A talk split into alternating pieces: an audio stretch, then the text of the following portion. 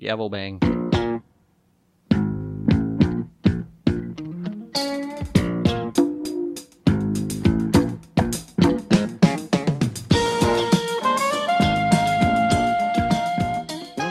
Speaking of dads, I stole I stole your line. I stole your line. That's fine. Hey, can I do something real quick before you intro it? Yeah. And it's it's gauche, but I just put out. I mean, this is coming out on Friday, but I just put out the first part of the anniversary on our Jerk Practice podcast, and it's really, really, really funny. So I'm pr- I don't normally do this, but I'm promoing it. It's episode 55. Uh, we're here. We're queer. We're Lutheran. The anniversary part one. Uh, if you stepped away from JP because it's been like um, I don't know, because it's been a hectic summer or whatever. The, the best part to go back to is straight to the anniversary. It is, it's jerk practice as though it's episode one, baby. It's fun. Have you listened to it? I doubt. I one, why would you listen to us? And two, uh, if you were to, it's I, it's a lot of fun. I hadn't uh, edited until last night, so I hadn't heard what we were talking about. It's it's a lot of fun to like get back and listen to the three of us uh, get back to it. All right, n- enough of the promo. Jerkpractice.com. and then I can then I don't have to say that at the end. at your Practice Pod on Facebook, uh, Google Play. All right, all right, all right. Go for it. All right. Uh, please rise. Please be seated. Welcome to Have a Good Night Court with me. We're down a few of our crew, We are, we are. despite adding one to the TV side. So it's just going to be the Honorable H.K. Frywald I'm right here. And the Bunyan Crazy Bailiff, Casey Van Heel. Oh, you- you don't have to introduce. That makes me feel like a jerk. It's like when I don't. It's like when I don't know somebody's name, and Meg and I are at a party, and I'm like, I can't avoid. I don't have enough time to go, Meg, before I can even get to it. Introduce yourself, because I don't know this person's. I don't remember this person's name. Yeah. But sometimes I get approached too quick, and I go, Hey, this is my wife Meg or girlfriend Meg at the time, and then instead of her like knowing to jump right in, there's that long pause where the other person's like, Oh, "Oh, this yeah. fucking guy! I've known him for two fucking years," and that's not that's and it's it is very. ca- and This has happened. I'm not like the scumbag comedians we're out with, where I'd be around somebody for every day for two years and they wouldn't know my name. This would be somebody I'd met like three times, where I should be better with names, but I'm not. Yeah. There's that long pause, and I can feel it in their cadence. With like, "I'm Gerald. Nice to meet you, Meg. I thought we were friends, but Oh no, because it's like I have to take on like that's the persona I've taken on because I do have a really shitty memory for names. Like honestly, like if I someone new comes to work and they introduce themselves and they turn around and I go, I already forgot. oh my god, I, I that's happened Already to me forgot. so much lately. I really do try and I think I've been trying to make a better effort. Uh, uh, but it'll happen to me when I'm teaching a yoga class because I, I like to introduce myself to as, as many people as early as possible, especially if it's a small class. And I swear to God, I introduced so this class I was teaching a class where it was uh, mothers and their babies. I've been doing that a lot lately. So I introduced mother, baby. What's the age of the baby? How's everything going? And so that's normal at the start of practice. That's normal. But as we're as I'm setting up, I introduce myself before, and then they can introduce themselves. And I went hi, and I think her name was Jalissa. So I don't even remember it now. After harping on it, hi, and this is Tito, her son. Fucking white yuppies with odd kids' names. Not Gotcha. judging, but judging. Um, he's gonna end up in the gallows if you know what I mean. Uh, uh, immediately, oh my god, immediately introduce, shake hands, they sit down, and then we start the introduction portion, and I go, "Would you like to start?" I was like, "Do I have no? Is it is that under the the guy? Is that under the category of empathy or like Uh, but that's the self centeredness? thing. I just don't have I, it. I recognize people. Like oh yeah, I will recognize you and most likely remember where and when we met, but I, for fuck's sake, can't remember a name.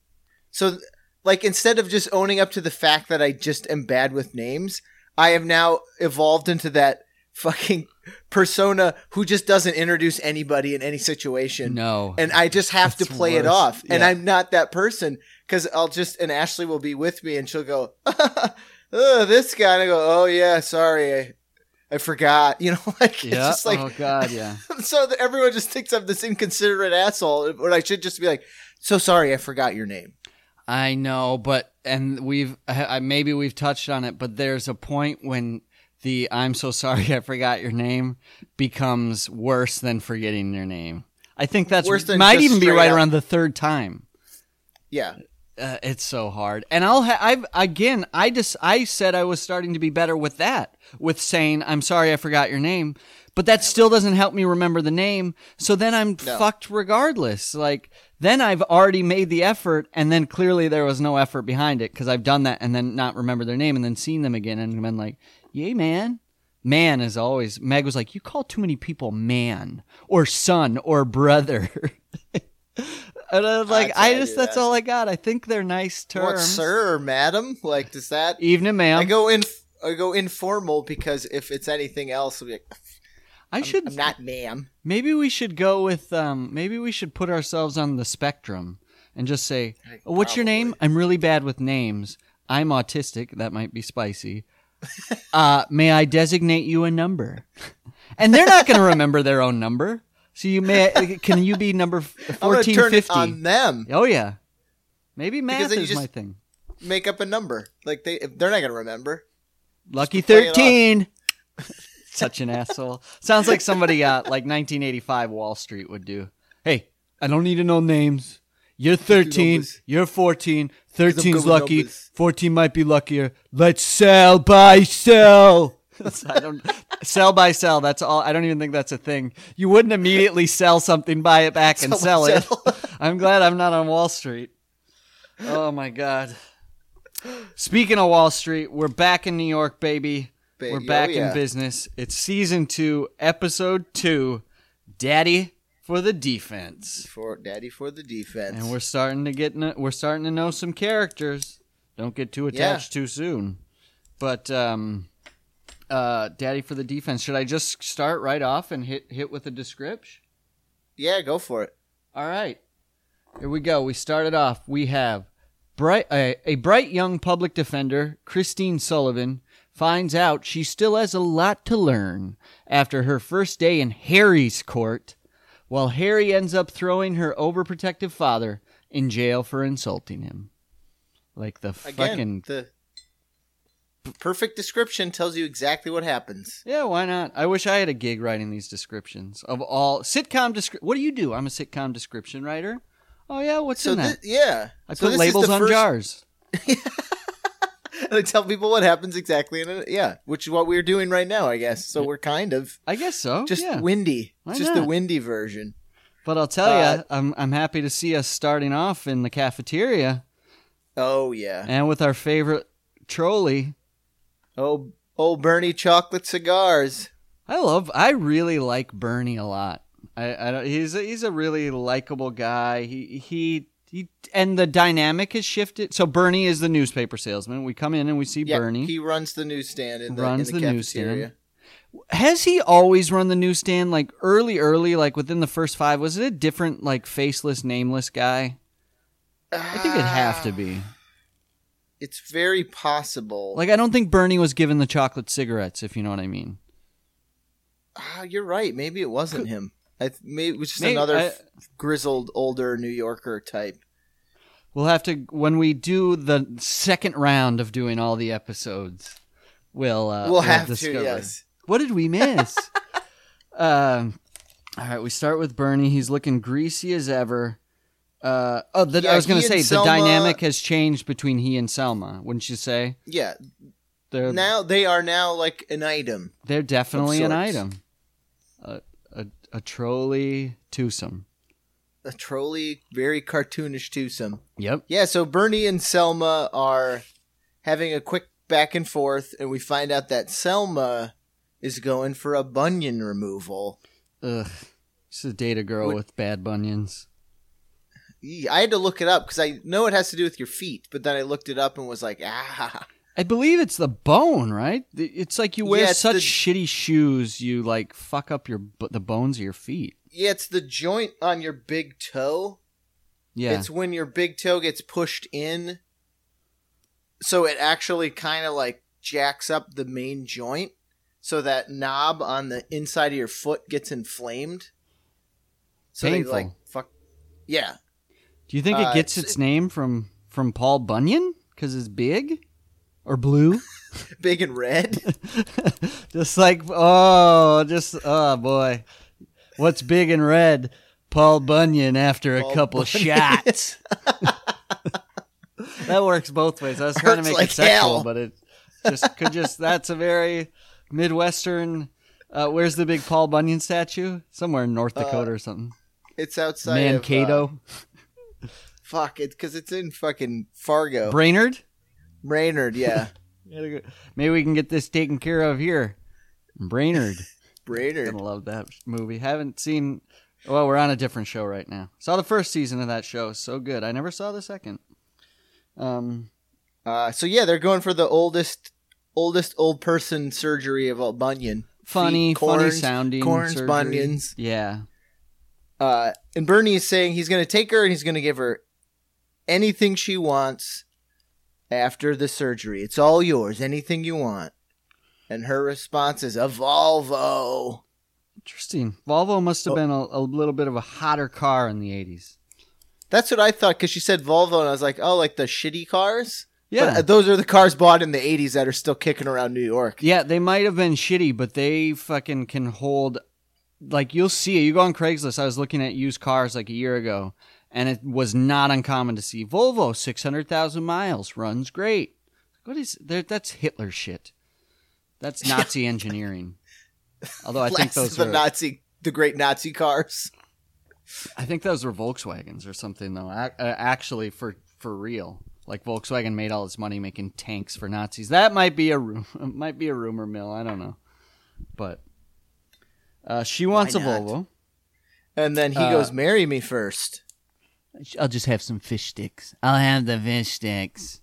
And then, uh, so they go out. The camera pans over, and Bull is introducing the new uh, district, one of the district attorneys. It's Mhm. Christine Sullivan, She looks played awful by Markie familiar. Post. Miss Markie Post. She makes her first appearance, and she's looking foxy. I gotta say, Foxy- not trying to foxy be a not 80s trying to be a woman. Harry Stone. She's looking good in that blue blue blouse of hers. Bla- blue blouse. Blue and blouse uh, we find it like so she's getting her tour and i honestly think by the end of the episode the way it's i think this was supposed to just be like because i was looking at her imdb and she like eh, which should come as no surprise like most people on night court like did had long running parts on every popular show Yep. of the late 70s and early 80s Absolutely, I was doing the same thing. um, so I think this is just they hooked a TV celeb to play this part, and then I think it just like because of her popularity and need, they just brought this. They'll bring this character back because she's on the show for the rest of the run. Well, spoilers. Should I spoil? She because uh, we're hustling. We're doing um, another episode really soon. I started the second one. There's a new uh, number three because uh, my Amazon still gotta still gotta purchase this stuff, baby. It goes right into the next episode, and Yeah. in the next episode they already have a different DA. I think she's th- for the rest of the season, as far as I can tell. The new DA, Yeah, not Markie. no, So Markie's just this is like just uh, like she This must like have tested well or something. I I think so. I think maybe this is a cameo from her doing her other other shows. I think like Bernie, like I I think more than any show I can think of, but I guess we're looking at this with such a fine tooth comb. Like you can like feel like the evolution of the writers' room. Like, oh, mm-hmm. all right, Larroquette's personality is like this. Let's write like you see the character and they go, oh, we're Yeah. gonna try different district attorneys, and then they're gonna wait a whole season. and Go, no, no, no, she worked best. She, I, I, Right. I like so they're really like playing with shit, and they got to roll with some punches too. But So yeah, saying. she w- the future district attorney to come, but now she's just a young kid, bright-eyed, bushy-tailed. This is her first gig, oh yeah, and she comes in, and she's just taken away. She's so happy to be there. She's so impressed that she's walking through the halls of justice in New York City. And then, uh, as she's like looking around, a, a gentleman in a trench coat stands up and he says, Yeah. Ah, hey, nice to meet you. She's like, "Oh, nice to meet you. I'm Christine Sullivan. I'll be I'm the new di- district attorney here at the courthouse." And he's like, "Oh, good, good." And she's like, "Who are you?" And he's like, "A criminal." Yeah, yeah. And then you go, oh, he's got a trench coat. And I saw what was coming next. He's, what do you call it? Indecent exposure or Indecent whatever. exposure, yeah. But what made it grosser? I was like, oh, or what? What made it no, grosser? I, I uh, have that note as the camera pulls away.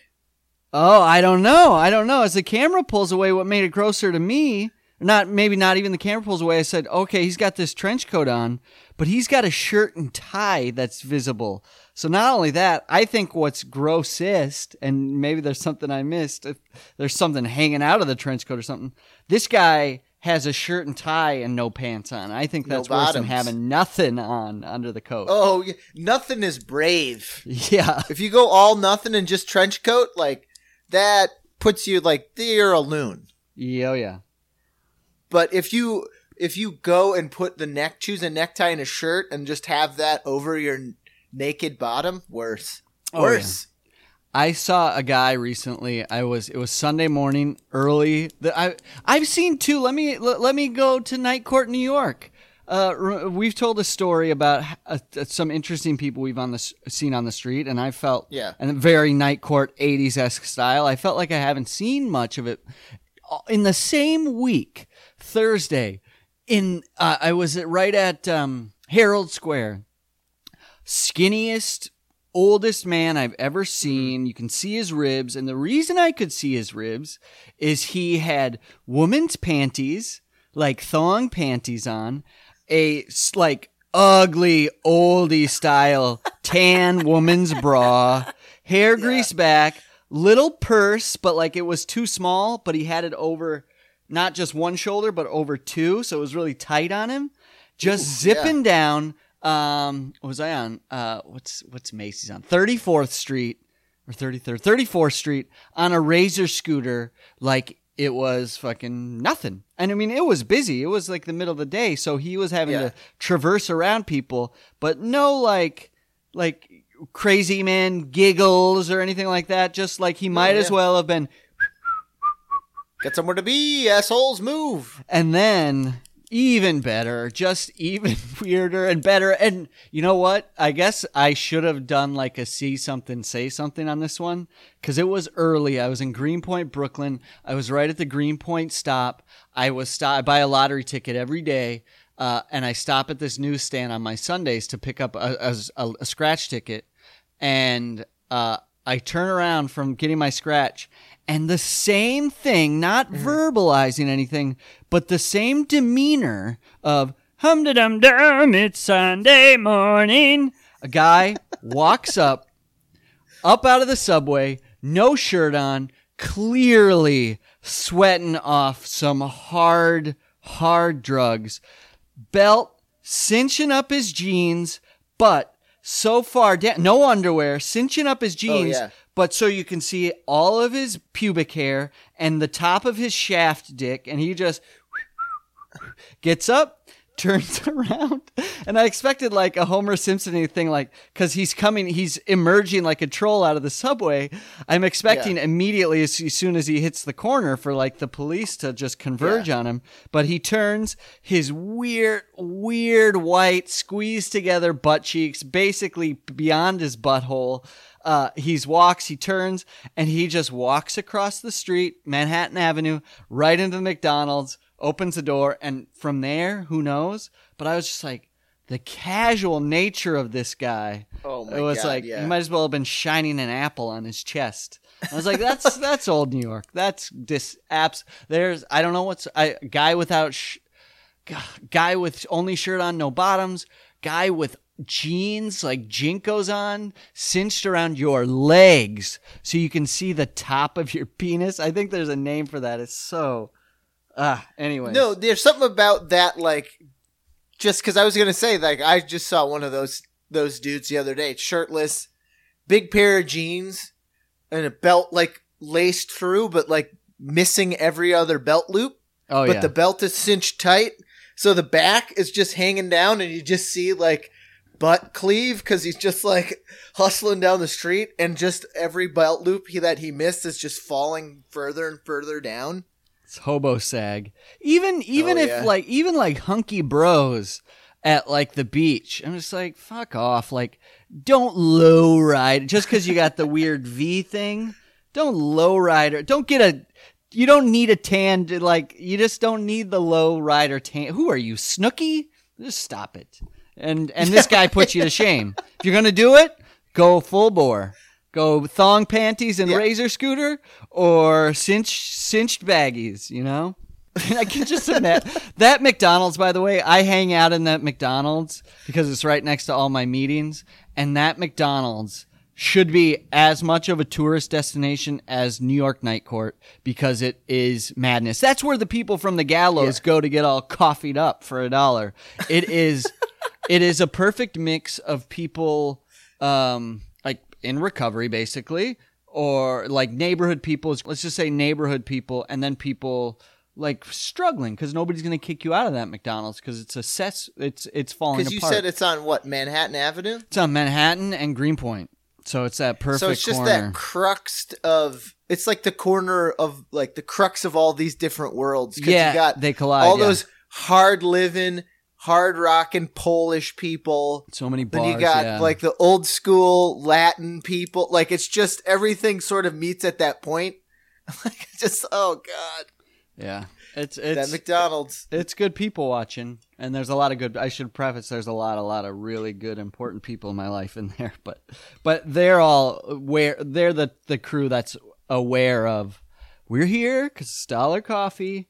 This is a nut house, and we're as Yeah. and and you know what? We're as fucking nutty as them. I'm sure. I'm sure in a week I'll be the guy with my fucking dingle hanging low. uh, I, uh, why isn't your parfait still on the dollar menu, sir? Get out of here!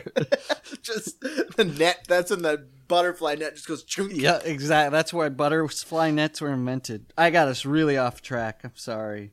Um, Uh, no, so just creepy. He ex- he says he indecent exposure, and they, you know, Christine Sullivan just sort of like backs away, like, oh, this guy's a creep, you know, like, pleasure to meet you. We'll be working together soon. And as the camera moves away, uh, he just started like butzing with his like the belt on his uh, trench coat.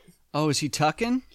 like right it you know it's like right at pelvis level so he's like cranking on the the cord to his coat and i was just like ugh That's the because i thought he was gonna open it but he just kept like fussing with it uh, if he opened it, I hope he was wearing a condom over penis and balls. and balls, Which You is the one that's what holds it on there the The- balls Yep, yep, yep.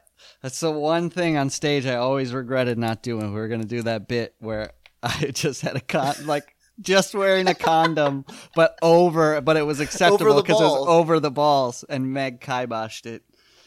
Oh, Meg, that's right she was really. I was surprised. She was really like, how she was ups- like. I guess it, that's a good thing to have somebody looking out for you, but at the same time, it's don't hanker Right. my art, woman. right because the re- the rest of your friends in the comedy troupe were like no do it do, it, do it do it do it do Of it course. do it It was like Johnny O'Donnell ha- hosted that show, The Dirty Thirty, and he, even he was like, which is a show where people come out. You and I, uh, we uh, we made a video for him. He asked us to do the video portion of one year, um, but then I was like, all right, next year I want to do, I want we want to do another video, but I want to do something live.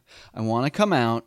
But I gotta fluff myself because I want to have a rock hard erection, and I want to be in blackface, and I want to have black electrical tape over my nipples as swastikas. And he's like, "But do you have a bit?" I was like, "I don't need a bit." that's the bit don't you don't get it Offense. Uh, fine i'll get the JNCOs and cinch the belt that- around my dick And again, yeah, see, that's that's the that's the maturity of comedy. That's way better than such obvious stuff. You know what I mean? yeah oh yeah Like yeah. just going out there just like that and not acknowledging it and trying to do like bits. Yeah. I think that if you do that, it could fucking kill. Oh, because you're gonna get a reaction just by the the shock. But then if you don't play to the shock, like Yeah. if you play against the shock, then you can get people again. And then maybe you end with like noticing it, like, oh. Uh, I guess that's hack. I was gonna say like, why didn't you tell me? right? Yeah. And then you pull him down and you have a condom just over the balls. just over the balls. Just the balls. You said that. hangy, hangy, droopy like condom a, just like over a the wizard's balls. beard. Oh, yep, that's the maturity of comedy. So that you guy's just improved gross. on a bad idea, right? But I'd rather have that guy wearing what he's wearing than what we're about to see who's wearing what he's wearing because it just Oh. keeps upping the fucking ante of like, what are you wearing, dude? He's like that kid in high school that you're like, you're a good guy, you're a funny guy, you're a nice enough guy. You don't have to impress people by wearing the weirdest stuff you can find. Yeah, Just be wha- yourself. whatever. Like that's not your personality. Don't make it your personality. Nope. So we meet oh Judge Harry Stone, and he's dressed like a toddler. Exactly. The only thing he's missing is a, a bow staff with a raven's claw on the end of it. You know what I mean? He's got like big womanly, and this, and I gotta tell you that somebody might be listening. and Go, that's the style of the times, man. No way.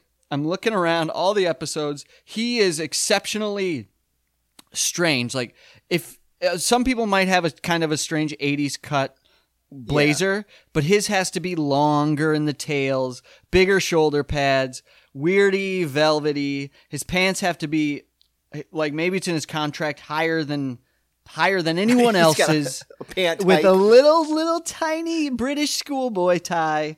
Uh, I mean, I guess I, sh- I I don't care. And, you know what? He is dressing to his personality because he's a lunatic. Because anybody that l- goes and bowls one line on their lunch break is need, insane. needs psychiatric help. No, and that's what we're getting. So Christine Bull brings Christine over to the judge, and my first reaction because she gets all moon faced for Judge Harry, and I was like, again, God damn it! I thought the same thing. Yep.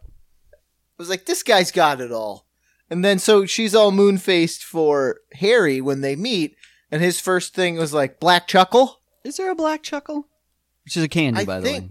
because a candy they're like the square sugar covered jelly candies, right? Uh, they're circular. They're those jellies with like the granulated sugar on them. They're really good. But uh, I would, I bet if we did the evolution of them, the, the the taste buds of kids got fruitier and less old timey Beeman's gum style. Yeah, So I yeah, bet no. Chuckles used to be a five licorice. pack, and there was a bla- uh, star anise on there or whatever that flavor yeah, is yeah. uh, and they got rid of it, and because now it's lime, lemon, red, lime, lemon, red, Orange. It's got to and be orange. an orange. Yeah, that's it. There's never, there's no, No longer black? black. There's no blacks, no blacks. No blacks allowed in chuckles. No, no, no. I think I just the black liquors. I don't even see. You know what? I don't even see black licorice Twizzlers on the stands anymore. Now that we're talking, it's out. no, I remember. I remember getting those as a kid and being horrified. so fucking disappointed because I I Why? trick myself every time I go. Why? It's dark chocolate. It's dark chocolate, and I take a bite of another one. I go, what flavor is this? It what fucking, fucking flavor medicine." is this? What fucking psychopath was like? I guess that must it must have existed because for whatever reason that was easier to extract that root or the that bear. Uh, no, it's seed. from that. Like, yeah, it's just like cinnamon. I think it was just more prevalent. Uh, yeah, and that used yeah. more in stuff. cinnamon. I can cinnamon. I so if you t- ran like a bakery or a confectionery, like you have star anise because you need it for other stuff. Sure, I, I don't mind a hint of star anise. I guess, and then maybe early on it was better, like clove, star anise, lavender, Yeah. this fucking weirdo right. flavors. But I guess maybe they were even a little better then because they were subtle. And then through like the mass production of stuff, it started becoming more chemicalized and more Well, sugar, like and just just the- got weird. The predominance of even like oranges, like citrus, like those were so expensive because Oh, yeah. you know it only grows in one part of the you know certain parts of the world, certain seasons, and you really can't get them certain times. Like you know, you watch old movies and like in the 30s, 40s, and 50s, it was like, ooh, box of oranges. Mm, Oh yeah, You yeah. sign them it up for the, gift. they get mailed the thing of oranges. There's a whole history behind bananas and like the promotion why people put bananas in their cereal and everything because it was like such a luxury like treat like they had to like utilize all these bananas and it was actually like the cereal companies like post or like by the way the history of cereal companies are crazy but they're the ones who like actually like took stock in like these banana companies and stuff like to bring it over to sell more cereal and all this shit but Oh, sure. yeah, the the whole fruit trades. But I got to tell you, I don't think, and there might be some communities that are way more affected that I, I should be more conscious of. I'm not the biggest fan of people being anti fruit out of season because it's like you got bigger fish to fry. They're like, Agreed. I can't believe we have oranges in Ju- June. Or I don't know when the orange season is. It's like, fuck you. You got an orange. Eat an orange. They're not as juicy. Well, go fucking eat a fucking kiwi. You kiwi. Then eat what's in season. You, who cares? Yeah, like they're still going to be around. You not buying oranges in January doesn't matter. Yeah. I mean, I get that there's seasonal stuff that tastes better, but it's like, I don't, you know what? I don't, this is conversations in my head. I don't hang out with a lot of fruit snobs. I might have heard it like one time. I don't know. You know those people, but, uh, um, all right. So back to she. So uh, Yeah. Christine meets Harry, Yeah. and his first thing is with black chuckle, and she just gives him. She scoffs, and then he goes, "Hey, cool! Is that real leather?" And he grabs her Yeah. leather briefcase and just Are sniffling away. To which Dan Fielding walks in. He goes, "Hey, Harry, I, oh, I see you're sniffing an attaché. Okay. Uh, and then Dan, like, and this is now we're full steam ahead on Dan Fielding because he quickly, languorously turns and sees Um, Christine Sullivan, and his yeah. first response is just, "Uh, "All this talk about the death of casual sex is premature, don't you think?" I th- yeah, which uh, it's like, oh my god, Dan, I'm afraid, not afraid, but I think I had I was too young to get that Dan Fielding was never actually a sexually desirable guy. I thought he was like a Lothario, always watching the show, but I really do think there's never going to be that shift where he's like the guy that women seek. He just No. always has like the sex lines. Like I really did. Like as a kid, I was like that Dan. F- He, I was. I honestly thought Dan Fielding got the chicks the way uh, Commandant Harry T. Stone gets chicks. No, it's totally. I agree. It's totally reversed from what I remember the first time watching it as a kid. Yeah, I didn't realize that Nerdy Harry was getting all the babes, which he has been. Dan has had zero relationships with women on screen. absolutely. He's been trolled by that trolley woman from episode one. episode one trolley The, woman. the other the other DA. oh yeah, that's right. Yeah, yeah, yeah. She like- she yeah. let him on. Yeah. Uh, I now I'm just thinking about it. Like as I recall, he's just like if he's ever with someone, it's like some busted skag, like that he gets out of the gallows. Yeah, exactly. Who doesn't even like him? Who's just like, ah, it's a living. yeah, one of these Aphrodite pros or something. But uh, he, uh, Uh, but he, that doesn't mean, well, and maybe it's because he comes at him like a fucking hooligan, sex hooligan, trademarked. Sex hooligan. That's what they call me if I was a, a soccer fan in England. They got the hooligans and then they got, oh, sex hooligans here. Pull up those JNCOs. he's, ah, he's cinching his pants lower. Go that a condom around the Arsenal! Go? Arsenal! Look at my Arsenal! Ah, he's got bad jokes. Are the swastikas on his nipples? Why are they shouting at him to stay hard? it's good luck, mate. Gross. Oh yeah, that would be even worse if you had an old Hardy Yeah, no shirt on and you tucked it up, pointing up. Up in the like here in middle school, you got Exactly. like up in the belt line. Seventh grade, go to the board boner. That was a Oh, uh, so uh, uh, then Kristen. So the groups, Bull, Dan, and Harry are together, and Harry reveals they got about fifteen or so minutes before uh, the the court will start for the day. So he leans in and is, "Hey, Christine, you want to go across the street and bowl a line?" Like a youth minister. And I I just have Coke question mark. Yeah, right. Oh, yeah, yeah. As soon as you said it like that, I was like, yeah, because I don't hear. What does bowl a line mean? Like a line? I, I- am sure it's a bowling term. There's a lot of old timey. Like I, I keep going back to, excuse Yeah. me, the writers' room. They are very old school. They're Like, from an age prior. yeah. When like we they're not get, 80s yes. dudes writing 80s.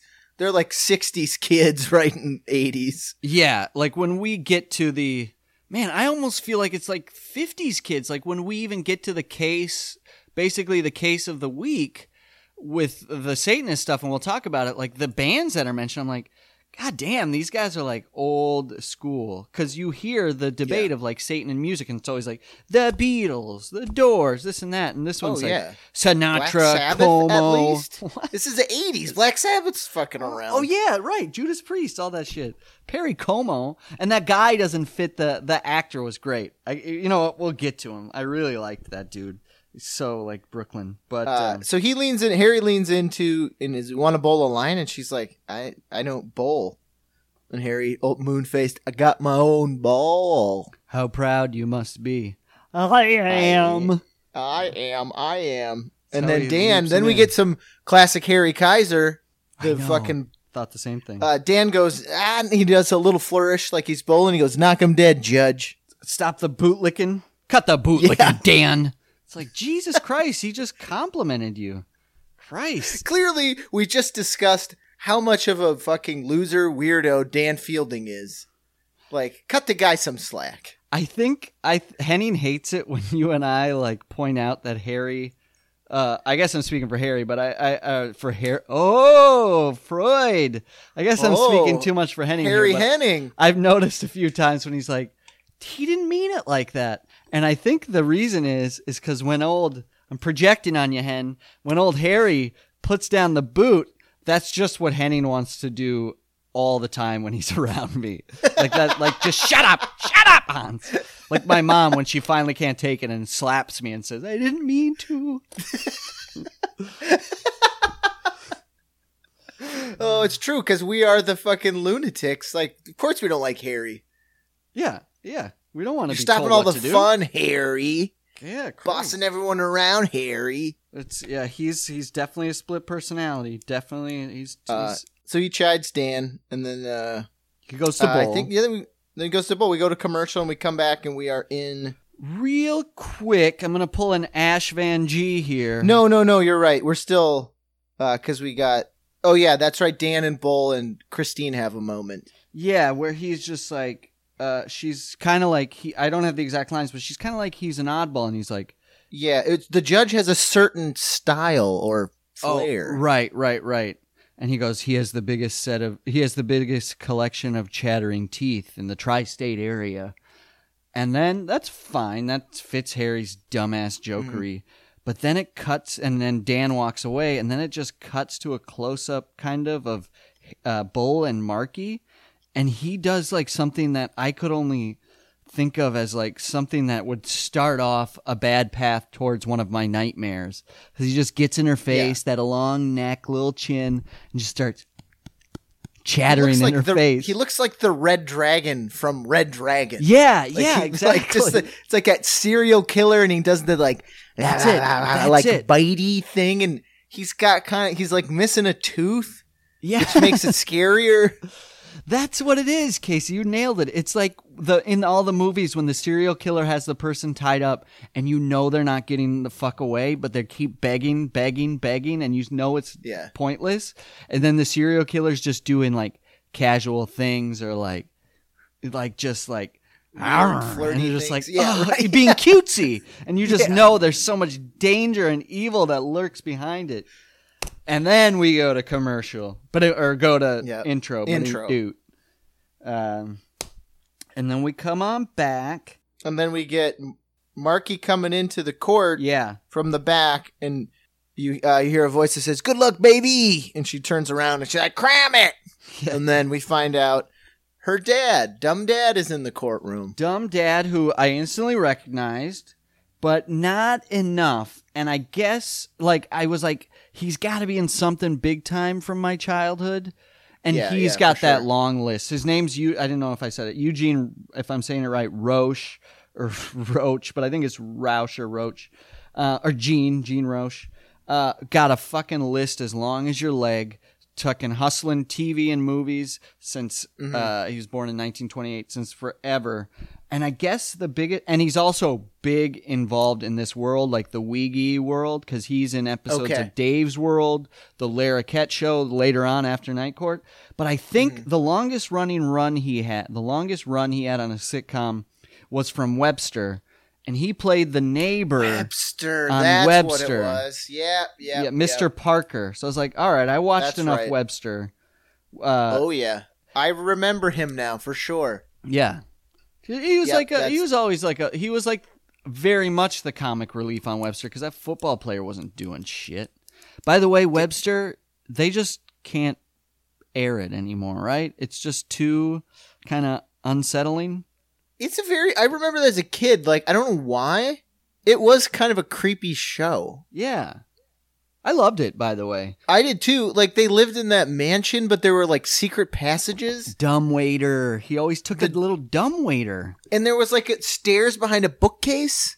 and it was about every fifth episode was a haunted episode. It was That's a what I thought. Wasn't like show. the pilot. Like they thought it was haunted, but it was just like the like a the curmudgeony old man. Like there's something creepy about it, and I feel like they did like a one of the like different strokes sort of molestery kind of Yeah. episodes Oh, I'm too. sure.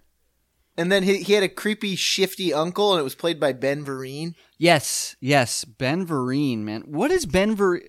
Ben Vereen was he predominantly known for Webster first, or what was his thing? That He was, he like a, just a movie guy? he was what was his name? Chicken Joe. He was Kunta Kinte's son in the Roots Oh. miniseries. He had the like huge third episode because he was the first generation in America, and he was like a showman. I think he fought like he did cockfights and stuff, but he had a huge Joe. part in that. I think it Oh. was like Chicken Joe. I mean, I, that, unfortunately, that sounds very much like something a dirty Southern plantation owner would name. But he's like a singer dancer.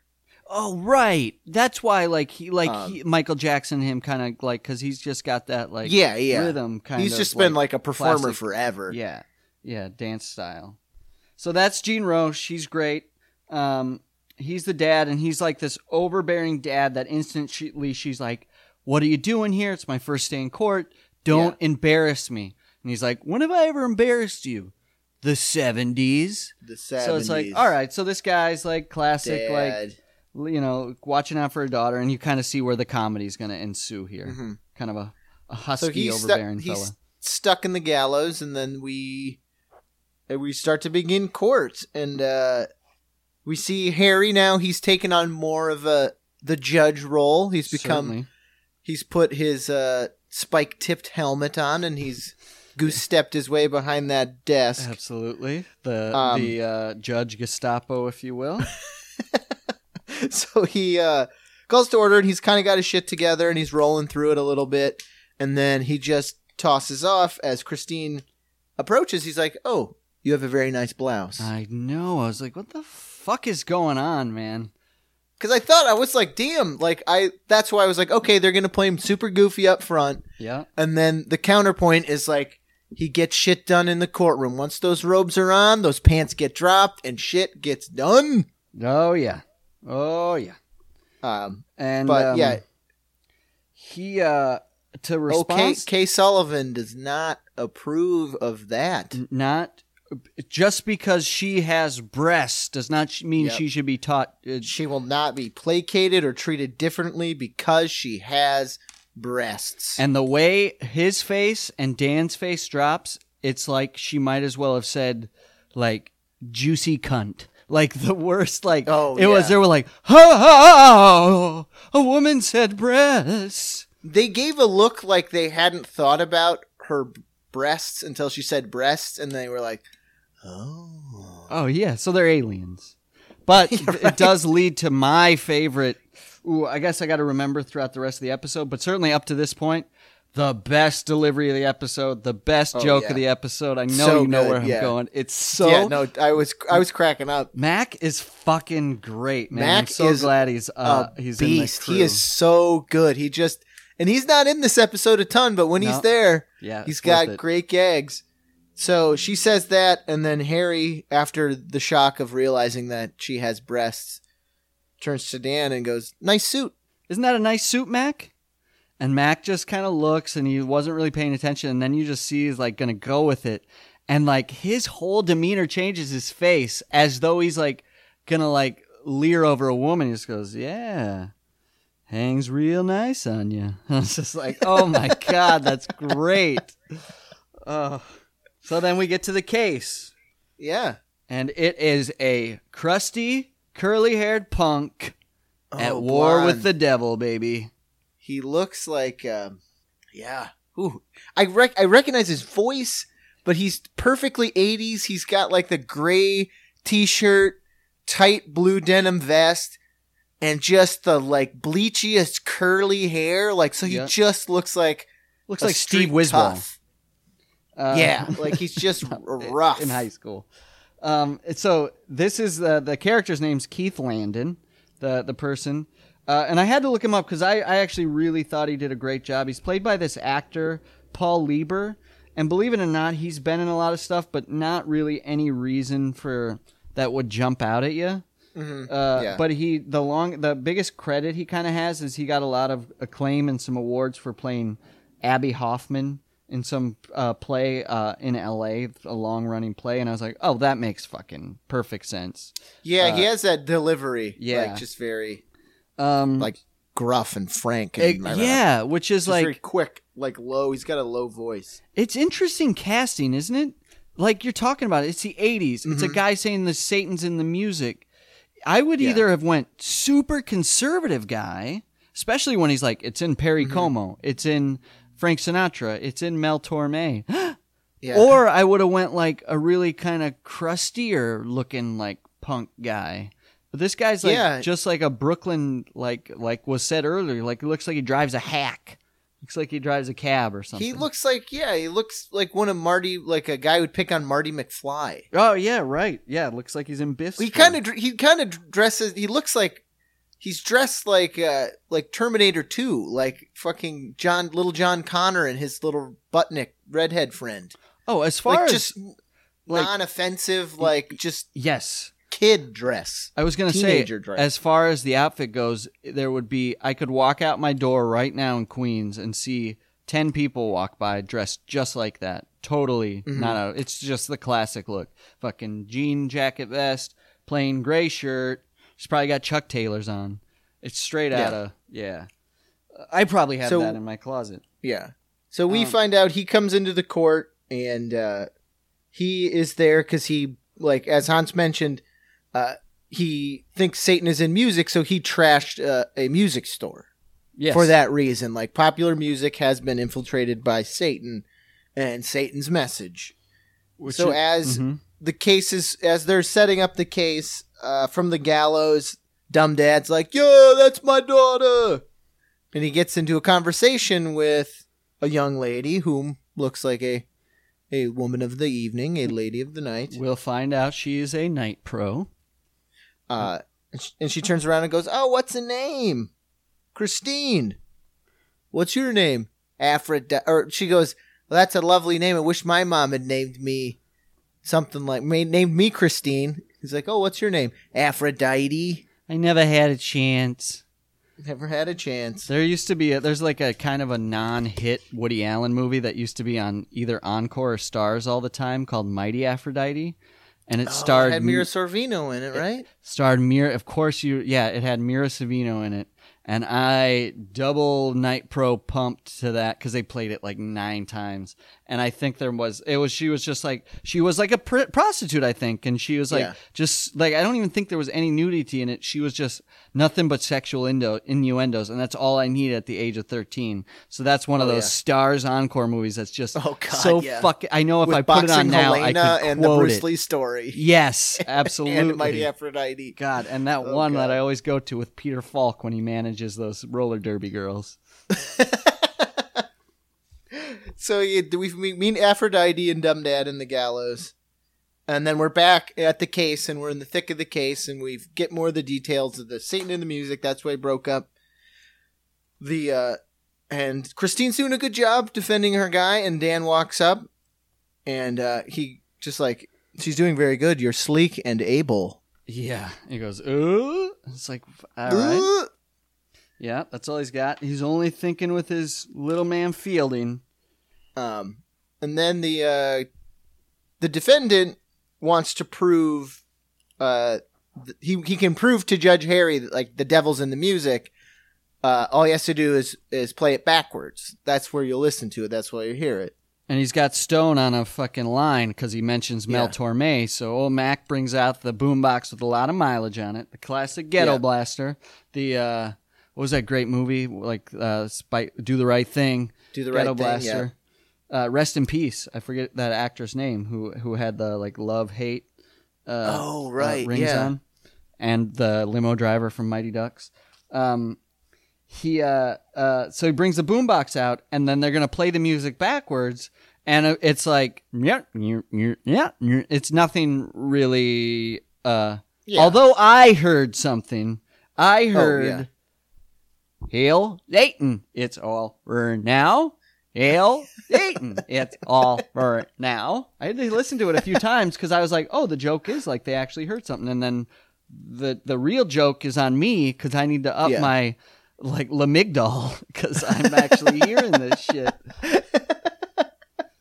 Um, and all, and all the while the the defendant you know he's got harry on the line because he says the popular music and he lists traditional popular singers and then also torme so harry's on the hook and all the while he's explaining his theory christine is objection your honor objection objection objection she's trying to stop her client from talking too much Yeah, because he's, he's obviously just like needs a psychiatric evaluation. He's he's in like the, that's a genuine thing, right? With say like schizophrenia, you get God sure yeah messages and and all sorts of things like that. Uh, so all the while, and Harry is doing his job. He's like overruled, overruled. So Christine's getting more frustrated. It's looking more and more like Harry's bullying her. Yeah, he's just doing his job. So dumb dad does can't abide by this behavior. Like, how dare you? yeah. He outbursts, and then Harry And calms then- him down. He doesn't know that's her dad, right? Yeah. So Harry says, you know, keep it quiet back there. I'll find you in contempt of court. So dumb dad sits down.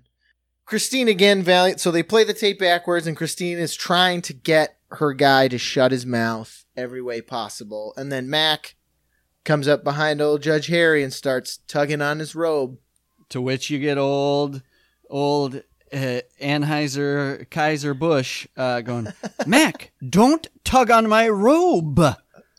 Old Henning Harry, uh, um, he uh, to which Mac's like, we got a problem, and Harry instantly knows Mac always means business. It was pretty. I do. This was a good like Harry Anderson killed this that line where he's like, "We got problems," and Harry's just like, "In front of me or behind me?"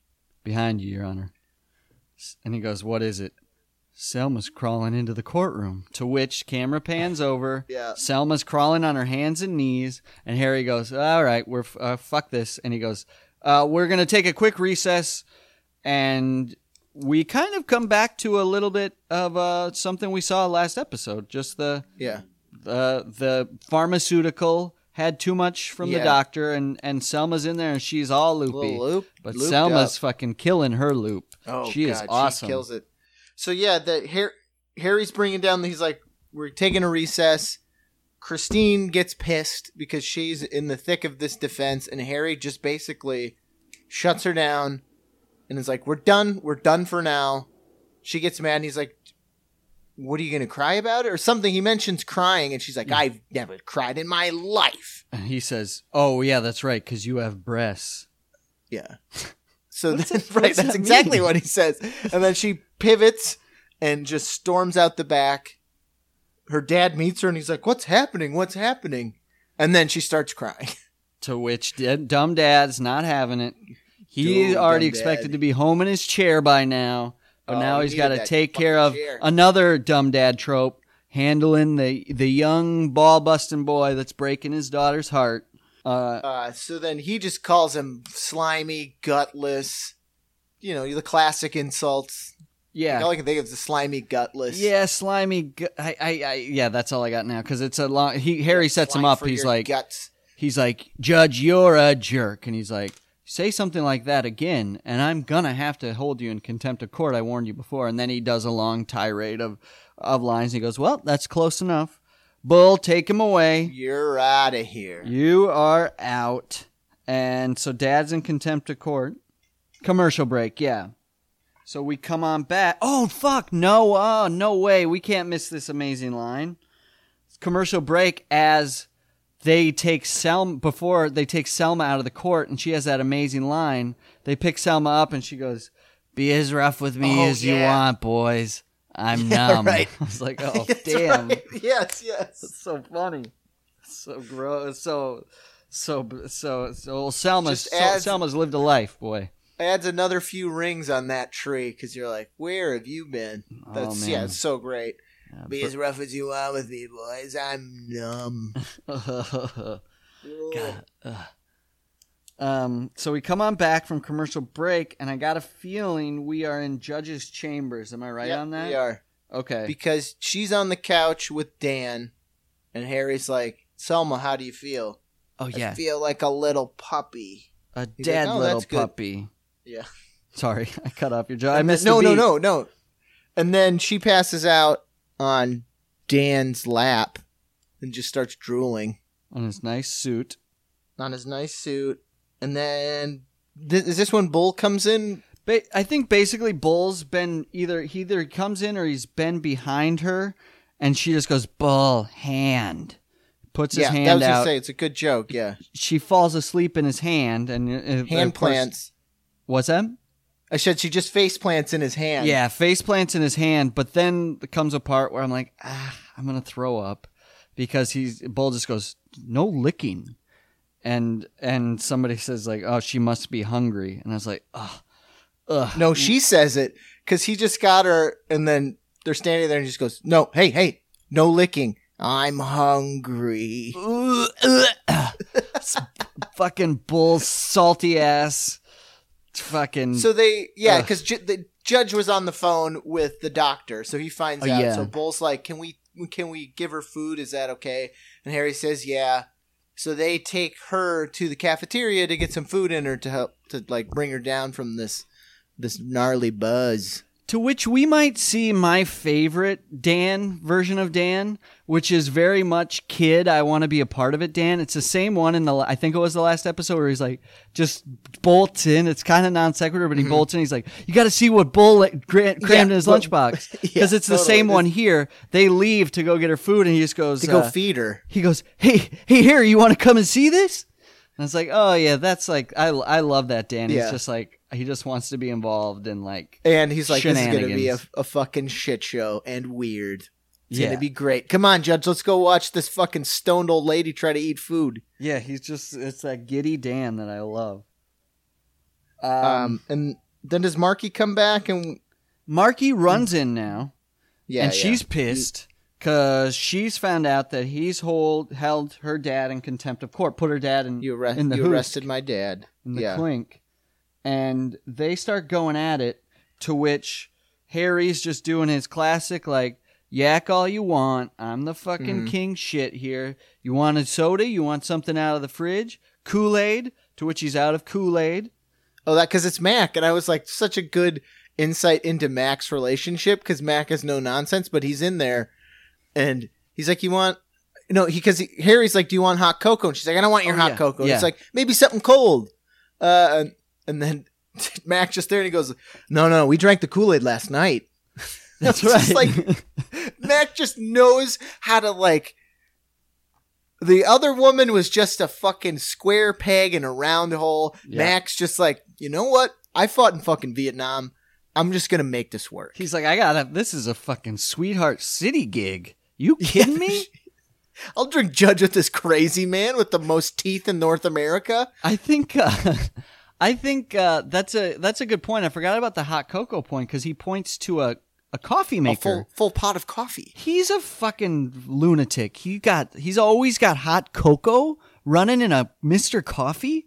He's, He's bowling. the- He's a he's unstable and dare I say hypotheses. We'll have to talk about it maybe next episode. I think this is proto big.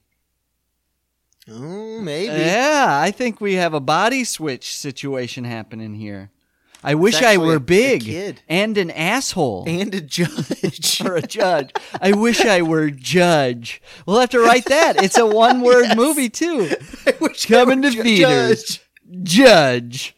Just some old crusty guy from the gallows who's always yearned to be I a wish I were judge. judge. Ah, that's good. It wouldn't be any more far fetched than I think it was the last Body Switch movie that came out, which literally they. If you're gonna do a Body Switch movie, it's stupid enough. Just do it. You don't need to Yeah. have that much of a bizarre reasoning. Like there's a classic one in the one with um, uh, Judge Judge Judge Reinhold and Kev, uh, Fred Savage. Fred Savage Yeah, Fred Savage. Yeah. uh, where they get switched because they go to like classic 80s premise like a voodoo witch doctor and engage them, give them like some kind of root but this last one that came out was ryan reynolds and uh, the guy oh, they, yeah.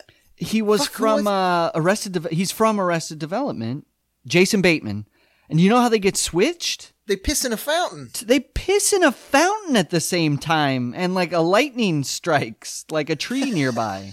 Like who? Why? Why just they body switch they they think something at the same time It just it's a mental psychosis or something i don't know but as far as Keep it a mystery. yeah why not? They both made a wish at the same time. No one cares. but that being said for judge i'd say we go back to voodoo root switch Oh no, you gotta you gotta do them all. It's all of them in one. they're sucking it's on a voodoo root together taking a, A dump voodoo in a fountain witch doctor puts a curse on a urinal. Oh, there you go. And that way we can bring the old uh, uh, handyman back. Joe or whatever the hell his name is. Don't go in there. you don't want to go in there. You piss in that urinal, your body switches. Judge. I love it. I wish I were just for the one line. I wish I were were judge. Ring, the pixie dust sound. Gonna have a nice romantic relationship with Bull. Bull's got yeah, Bull's gotta be the one who's like, You gotta go back. All right. Um yeah, Bull's just the fucking party pooper best friend. ex- yeah, yeah. Because I, I, mean, wish you weren't, Judge. It's the that is a fair. I can't say my own hypothesis of is fair, but there's no difference in the judges' chambers than when uh, Josh Baskin gets his own office and he's playing with all those toys and he has like, uh, Miss Robinson, can you uh, give us uh, I don't know a large pizza, a couple cokes, and uh, how about the 1986 Super Bowl without the commercials? It's like that's Harry Stone, Yeah, no, and Mac really is his Miss Robinson or. It, I don't know. I forget her name. She's got a great name, and and the woman who plays his secretary is the mom from that '70s show. Uh, oh, right. let's see. No, I'm with you. I, I think the season they've gone because season one, Harry, I'm with you, Joker, Yep. full on Heath Ledger, Agent of Chaos, Joker. I feel like they're trying to soften that image. Like he's more like Willy Wonka y. Yeah. Yeah. Sure. You never know. Yeah, because Willy Wonka's got that same like nothing's more s- Edge. freaky than that edge at the end when he fucking flips. And I'm telling you, I've seen that movie so many times. He gives Charlie and Joe a weird fucking stink eye when they come in late after they've been doing some See, that's it. Murtaugh now, loose fizzy bubble baths. he's he's Wonka and out. yeah, yeah, you're right. Now He's now that he's in into year two, he's got one year in the fucking saddle. He thinks he can run this shit. It's a magical wonderland, but there are fucking rules. Yeah. Oh yeah. Don't cross. You saw what happened Which- to Lana because nobody fucking knows what happened Yeah. to Lana. Which She's we in the- find out with Harry because fucking Christine is on his ass about letting his her dad go, and he's Yep. like, he has to apologize to me. Yeah. He'll never do that. Bull, get him a magazine. He's not going to apologize to you after what you did to me. Bull, get her a subscription. Oh, yeah, Tyrant. he's he's going away. We may have jumped ahead to that, but doesn't matter. Yeah, I don't think so. I don't think we missed Uh, too much. Because then we're we're back in the. So we have the first initial encounter with Harry and Christine, and we find out that Harry finds out it's her dad that he sent down to the the cell the cells. And then we're back in the cafeteria, and Selma's they put the food down, and she's got the knife and fork, Oh and yeah. she starts to she starts to do the lean. So then Mac just has this great nonchalant, slowly with two fingers, Pulling the food. moving moving the plate so she can as she's about to careen into the table. So she does. And then she just basically starts banging on the food with the fork and the knife Yeah. for a few seconds, and then Dan can't take it anymore. And he just grabs her hands and just starts feverishly cutting all her food for her. And then she gives him like a look, like she's not pissed off. She's just like, she's just totally out of it. It's, uh, a Selma Hacker, Selma Diamond. She kills. She kills Selma being Diamond, on yeah. drugs. She's perfect. She. It's hard to play drunk. It's hard to play uh, stoned, and and she she's crushing it. Uh, so you, then you cut away, right? Or and then we are back with Dad, Dumb Dad, and Christine. Okay, you are. Judge. Yeah. All right. So they brought him in. He's not going to apologize. Nope. and then you find out uh what let me see i'm trying to think he's not going to apologize i got harry's awful high in the hog and then he's just like uh Markie's like he doesn't owe me an apology because i wasn't actually prepared was i judge and he's like fucking Yeah. high hog he's like you're right maybe you did let your emotions get a little ahead of you or on Uh-huh. top of you in which she's like, "Well, it was my first day in court," and then she kind of gets upset at the dad, who's like, you, "You're Right. always kind of doing this stuff to me.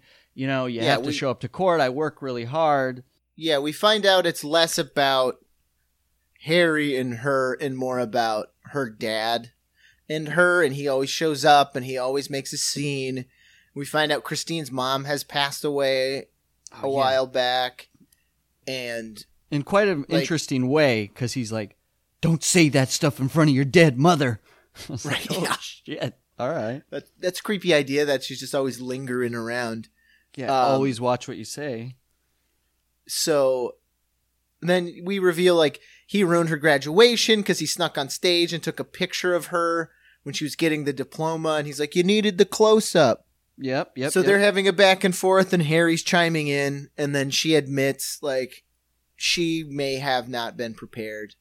Uh, Which- but which I disagree with. The only reason she got flustered is because all the fucking madness shit was happening. She was totally prepared and making the right thing. Harry, Harry Yeah. was out of order. Harry just wanted to hear Mel Torme. Harry should have instantly sustained yeah, her because obviously the guy is sick. Obviously the guy shouldn't be speaking in court on the record.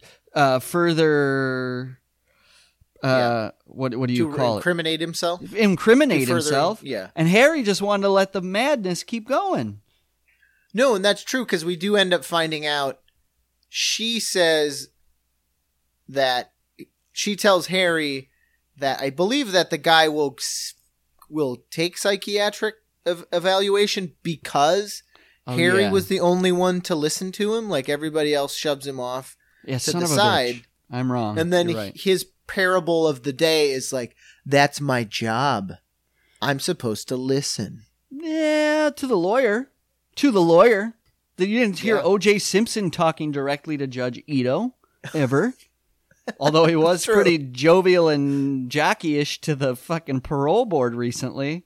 Oh, fucking yeah, full and zingers and shit. Oh, eh, mark my words. OJ's got a show in less than six months. Oh shit! Yeah.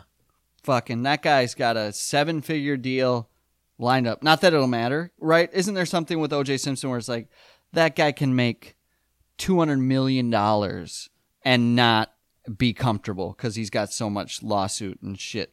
I don't on know. him. I'd have to look at how the settlement for the civil case. He may still be under some sort of like he may still owe the Goldman's money, you know, like off Right. of money he makes, or if if anything is cl- like I don't I forget I don't know how that works, how that uh, settlement works. He may be under some sort of Yeah, I think I Like think it's like a tax lien or something. Like anything he makes, no matter what, because he wasn't obviously able to uh, pay off the the- settlement, which was something like even now to today because it was like what 94 96 to now to Yeah. today's standards seems small but it was still that we all it was clear that he was completely broke which is why he was trying to fucking hustle a signed baseball back or whatever Yeah. from him from the guy but like it was something like 45 million and he sure as hell didn't Wow. have 45 million He sure as hell did not at that time didn't have four. I don't know if he ever had forty five million dollars. right because he lived like fucking oj simpson Maybe in assets, but like on hand, like oh 45 I'll write you a check. I'll live. I'll live thin for a while.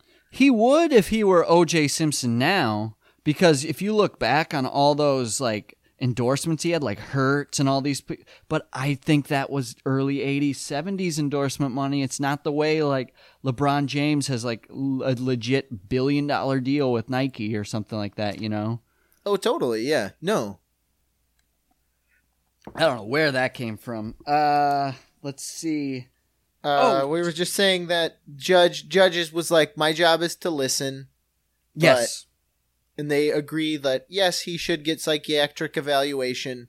So at the end of the day, Christine did win because Harry's not going to send him to jail. Uh, I'm calling out court out of order. He can't just give her the win. He can't give her the sustain in her chambers without anybody else present, including the she the defense attorney, right? Or she's, She's the defen- defense prosecution, Without, the Dan, yeah. prosecution present, without the court reporter who had a couple sassy zingers we forgot to mention in Yeah. here. Um, so I was like, sustained. Uh, all right, Yeah. all right, all right. I guess it's got to move things along, but but it, he might as well sustain whatever he wants because eventually, I think, and Ash, you'll agree with us. Harry says the most piggish thing in the entire Oh, God, episode at the end of the episode.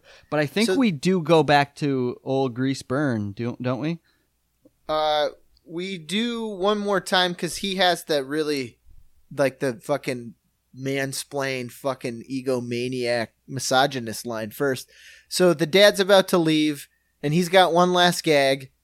So he judge says, Christine, you won your first case. Like congratulations. He's gonna get mental help and not get thrown in jail for trashing the record store. The dad is happy. He's leaving. He quickly turns around and whips out a camera and flashes them both, and he's like, "Ah, great picture! I even got the judge in it." Yeah. And he then- leaves. Yep. Christine Okay, sits down, Yeah. and this is when we find out that Christine isn't here to stay.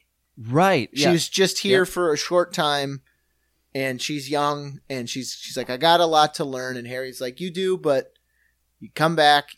I think she says, "I learned a lot from you guys in just one day." Even She's like, I think I could learn a lot from you guys. To Yeah, which I was right. like, even now, then I'm thinking like, maybe they always intended to bring her back, but the way the contract stuff worked, they were like, maybe she's it'll doing work. Fall Guy. road. She's got to do the rest of her Fall Guy contract.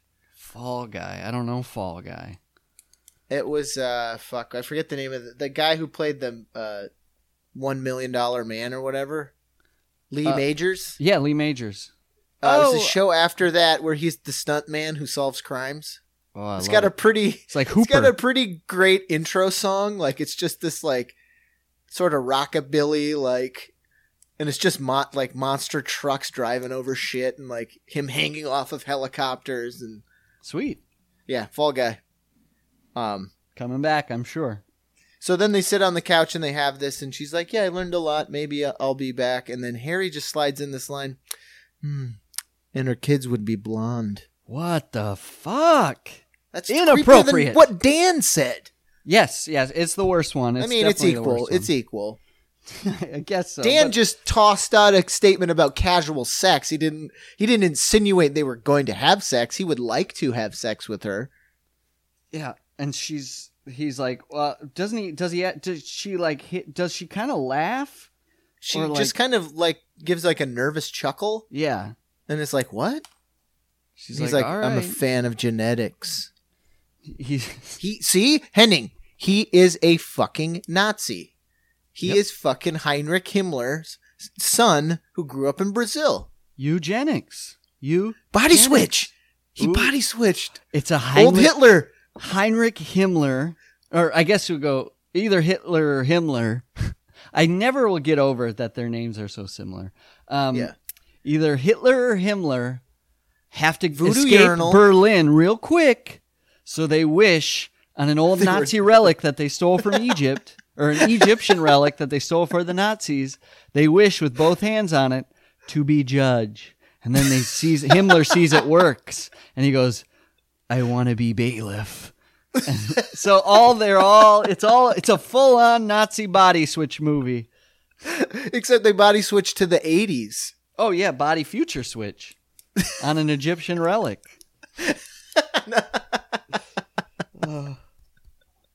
She leaves. He has something more piggish to say where it's like, "See you soon. You did good. Bye. Can I call you Peaches? Not on your life." Right. Oh, that's because that was the dad's cutesy nickname for Christine was Peaches. I don't appreciate. I think it's too. I mean, ever. It's too weird mm. to, when a dad gives the daughter a little too much of a cutesy, cutesy nickname. Might be a little off-putting. Right. I don't know. You're the one having a daughter. I don't know if you're gonna call it old, Peach- old no, peaches.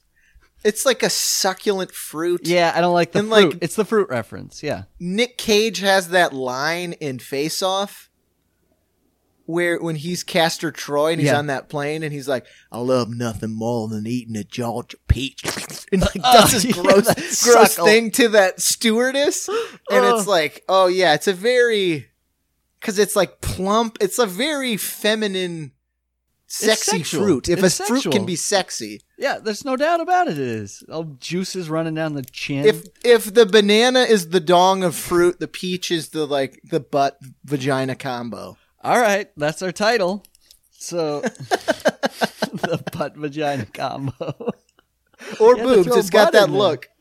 Um yeah, so that's unsettling, but then we switch to something so sweet. It's Yeah. a Bernie and his peaches doing a Just nice slow dance in the cafeteria to a nice slow song. And what's going on? And then the judge Uh, enters and he and he asks exactly what I asked, what's going on? And Dan goes, I don't know, but I think I've seen Wildebeest do it on National Geographic. Yep. All right, all right, slow dance, all right. And then a Couple uh, grossies. old Kaiser says she's got to get out of here. Out. Not She's in my courtroom. go home. Uh, and then Selma reveals she hasn't missed a day of work in 27 years. She's the Cal Ripken of bailiffs. And she is a Cal Ripken of bailiffs. And then Harry says basically he doesn't still doesn't give a shit. Nope. Uh, Bull jumps to her defense. Yeah, good old bull, sweet bull. He's like, you know, maybe. Uh, wait, and uh, oh wait, I think first Dan says or somebody says like, "Is that why you're still here?" And she casually kind of walks around, puts a fucking Merit 100 in her mouth, sparks it, and just goes, "Why do you think I'm here?" Takes a big old drag of the cigarette and then blows in his face. My health. Oh, that's right. like, It is. Yeah. Yeah. and then Bull's like, Judge, can't we do something like maybe we can just have her come in, do one job, and then I'll take her home? And he's like, Yeah. like So a, it's on the like books, a batting she- she sit in or it. something. Yeah. Oh yeah, no, it was yeah, like a. I forget what a Ceremony, not a Like a ceremony. baseball stat or something. Yeah, like as long as, yeah, it's a baseball thing. As long as you go up to bat, you get it counts for the game. Yeah. So Yes. you're, you get to be put in the game because you had an at bat, regardless of what it was. It's like that. Um, Uh, it's like that big bug they put in the game uh, because he was so short that uh, uh, he he only he was the shortest, or he was a kid and not a not a big kid. He was a kid, and the Yankees played him for one game, so he's the youngest player ever to play professional baseball, and they put him in to bat because no pitcher, his strike zone was so small, Right. so no Well, like pitcher the could play to who a strike used to run the white the White Sox. He put the first. He put half. He put he put the the midget up to bat. oh, is that, and then the, the Major League Baseball ban, ba- ba- made a rule against that because he just did it to like fuck around and like get people in the stands. Yeah. and they were like, "You can't do this to our hallowed game of baseball." Why can't? But they should be able to do it now, right? That would that's total discrimination. Well, uh, if if the kid our- part, no, but like to put a little person into a game, of course. That's our that's our second movie. yeah. Somehow we get an expansion baseball team that can only be around for one season unless they win. Is the is the movie name Little Big League taken? it is taken. Damn it! There was that weird stretch in the '90s where kids were playing baseball all the damn time. No, time. that was Little Big League. That, that came out with the rookie. Uh, I think Little Big League. It was uh, inherited a team. I think. he inherited the, The Minnesota Twins. Twins. and Timothy I Busfield was was, the star say, baseball player. Why was which- Timothy Busfield the fucking rock star baseball player? The so violin weird. playing nerd from Nerds? They couldn't No, get anything better it. than Tim Busfield. Uh, but I look like guess they went baseball Field of Dreams, Little Big League. I smell a Busfield here, right? wasn't he? Wasn't he in Field? he was true. that cocksucker from Field of Dreams. Yeah, he was the shitty. Uh, yeah, You're turning Was your daughter brother? into a goddamn lunatic. Fuck That's you. right, Fun yeah. to baseball. I never understood like how much corn he's plowing under his damn field. Come on. Like one acre, we all saw King Corn. One acre of corn gets you eighty dollars extra a year. yeah. Just get a side job. You're good. And is and I don't think a baseball diamond's a, an acre, is it? Maybe it is. It's not that big where your family's gonna go under. Just do a fucking Watertown cheapy complex, a non-regulation baseball. Yeah, Fucking right. Watch Adam Van Honet, Van Conant hit zingers out of it like nobody's business. 'Cause Local tough Sox dingers. Come on down. speaking of ding dongs and dingers, uh, they Uh, they agree. That's they. So we cut, and Selma's staying. So Oh, Judge, it's the last scene of the show. the it's last so scene of the show. good. It's so well done. Selma. So Judge comes out. He goes, "Court's in session. Uh, bailiff, please." Selma saunters out from around the the judge's um, s- bench. Yeah, Bench. Yeah. and uh, uh, she's got a cigarette in her hand, half smoked. She saunters over, hands him the cigarette. He hands her a folder. She kind of half waddled, like kind of goes out, out of a straight line to Bull, hands him the folder, No, sta- stands she- up on the chair. like a like a kid, like a little kid. Yeah, oh yeah, Like, pushing herself like, up. Right. Saunters up on this chair. She has one then, slipper uh, on, Stretches up to give Bull the folder. and then she says, "Now, take me home." Jumps in she- his fucking yeah. sausage lap. He grabs her, gives the judge a look like, "Am I doing this, we, judge?" we did it. and then off they go. Or I think then they just it might just freeze frame on that, but that's the app. That's the app. Shoot, The end. The All right. and Gavel bang time, two. eh? It is gavel bang time. That's right, gavel band. And uh let me see. You want to start? You have it banged out? Uh, I'm gonna go seven. yeah, I think that's what I gave the last one too. I think. Uh, let me compare. So I gave the last one a five, which Ash Was, vehemently. she was insulted by you and Henning.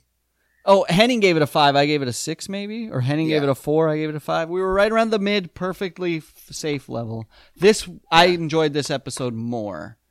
I did So too. I'm gonna have to. I'll go. I'm gonna even it up. I'm gonna even even sevens, baby. Snake eyes. That's not snake eyes. What's two sevens in gambling terms? Fourteen. Is that craps? Uh, did you crap out? we crapped out, baby. So I yeah I dig this. I I do like Markie Post a lot. Uh, No, she's great, and she did a great job. Like, I'm like, okay, yeah, totally. Like, she fits in well. Like, she's cute and bubbly, but she's sassy. I think we're gonna see her sass level go fucking up too. Oh, totally, yeah. And So- she put her foot down. Like, she was like, don't, you know, don't put baby in a corner. Like, just because I'm a woman, like, don't fuck, you know, don't treat me differently. I think that has to. I don't think they can sustain that with her.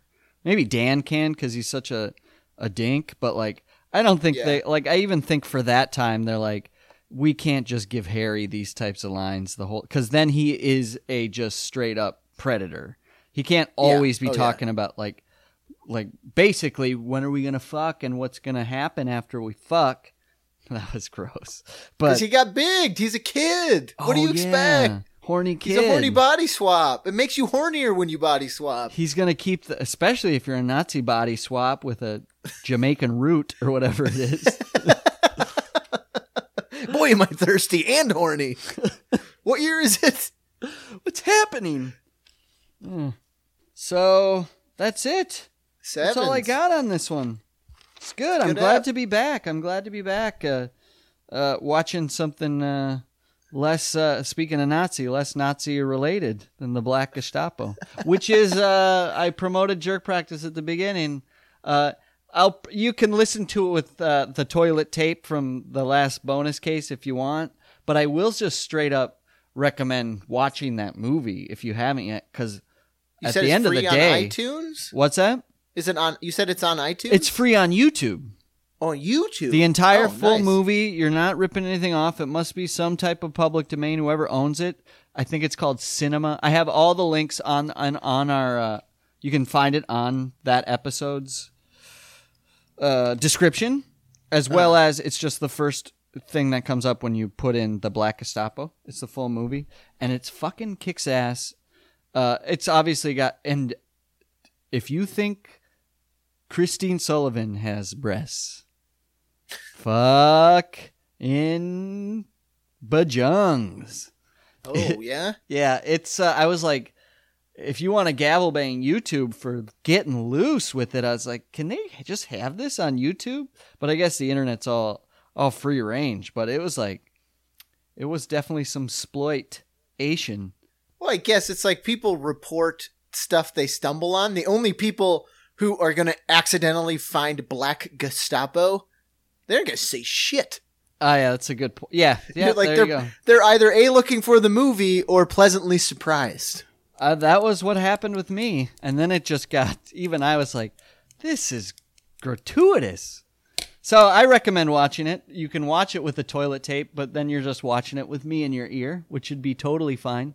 Um, but check that out, especially if you want to see more. You didn't get enough Mac in this episode, which I don't think any of us did. You get Mac is the principal character in this. No way. He's the nice. antagonist, and he is fucking rad. Speaking of big, Mac is Yeah. basically big. Uh, Mac Charles P. Robinson is basically big in this movie because when he finally like gets power, he's like, the tennis courts are where we train, and I want to treat my army good, so we have a pool and we have a suckling pig. And so they just sit by a pool, opulent setup table like it should be in an inside dining room big old long candles and they're they just have a roasty pig and guys are What? jumping in pools and they have plenty of hot chicks it's i i think Babes. I i i discuss it many times where i was like oh this is like these are the dreams i had when i was sleeping on the floor in hotel rooms because my brothers got one bed my parents got the other and i was sleeping right in the center of bed thinking of uh, women in dungeons and and, and eating pi- suckling pig legs Suckling pigs next to a, a hotel pool. How are my peaches doing? All right, that's it. And we're back on track, That's it. baby. We're back on track. So make sure to tune in next week. We're gonna have uh, season two, episode three, right, right on, right on board for you, baby. And we're gonna be episode se- season two, episode three, with the three, With the three. the OG three, and then of course The Trinity. Henning Harry T. Tillman Kashi will be joining us shortly after that. All right. Excellent. Well, all right. Well, court is adjourned, and the night is long and full of weirdos. Have a good. Night court. Boom, boom. Gavel bang. Gunk, gunk.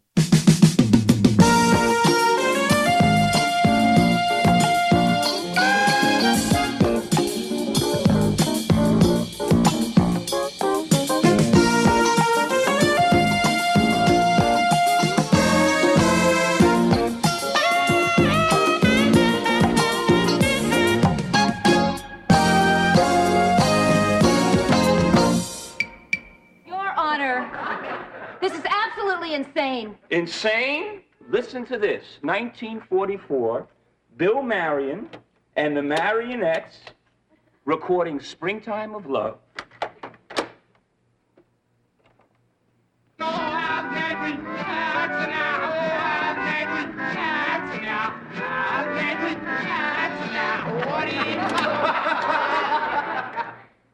Scary, huh? I'm afraid I didn't hear anything, Mr. Landon. What are you talking about? It was plain as day. He said, I am the devil, the devil is good. Night court.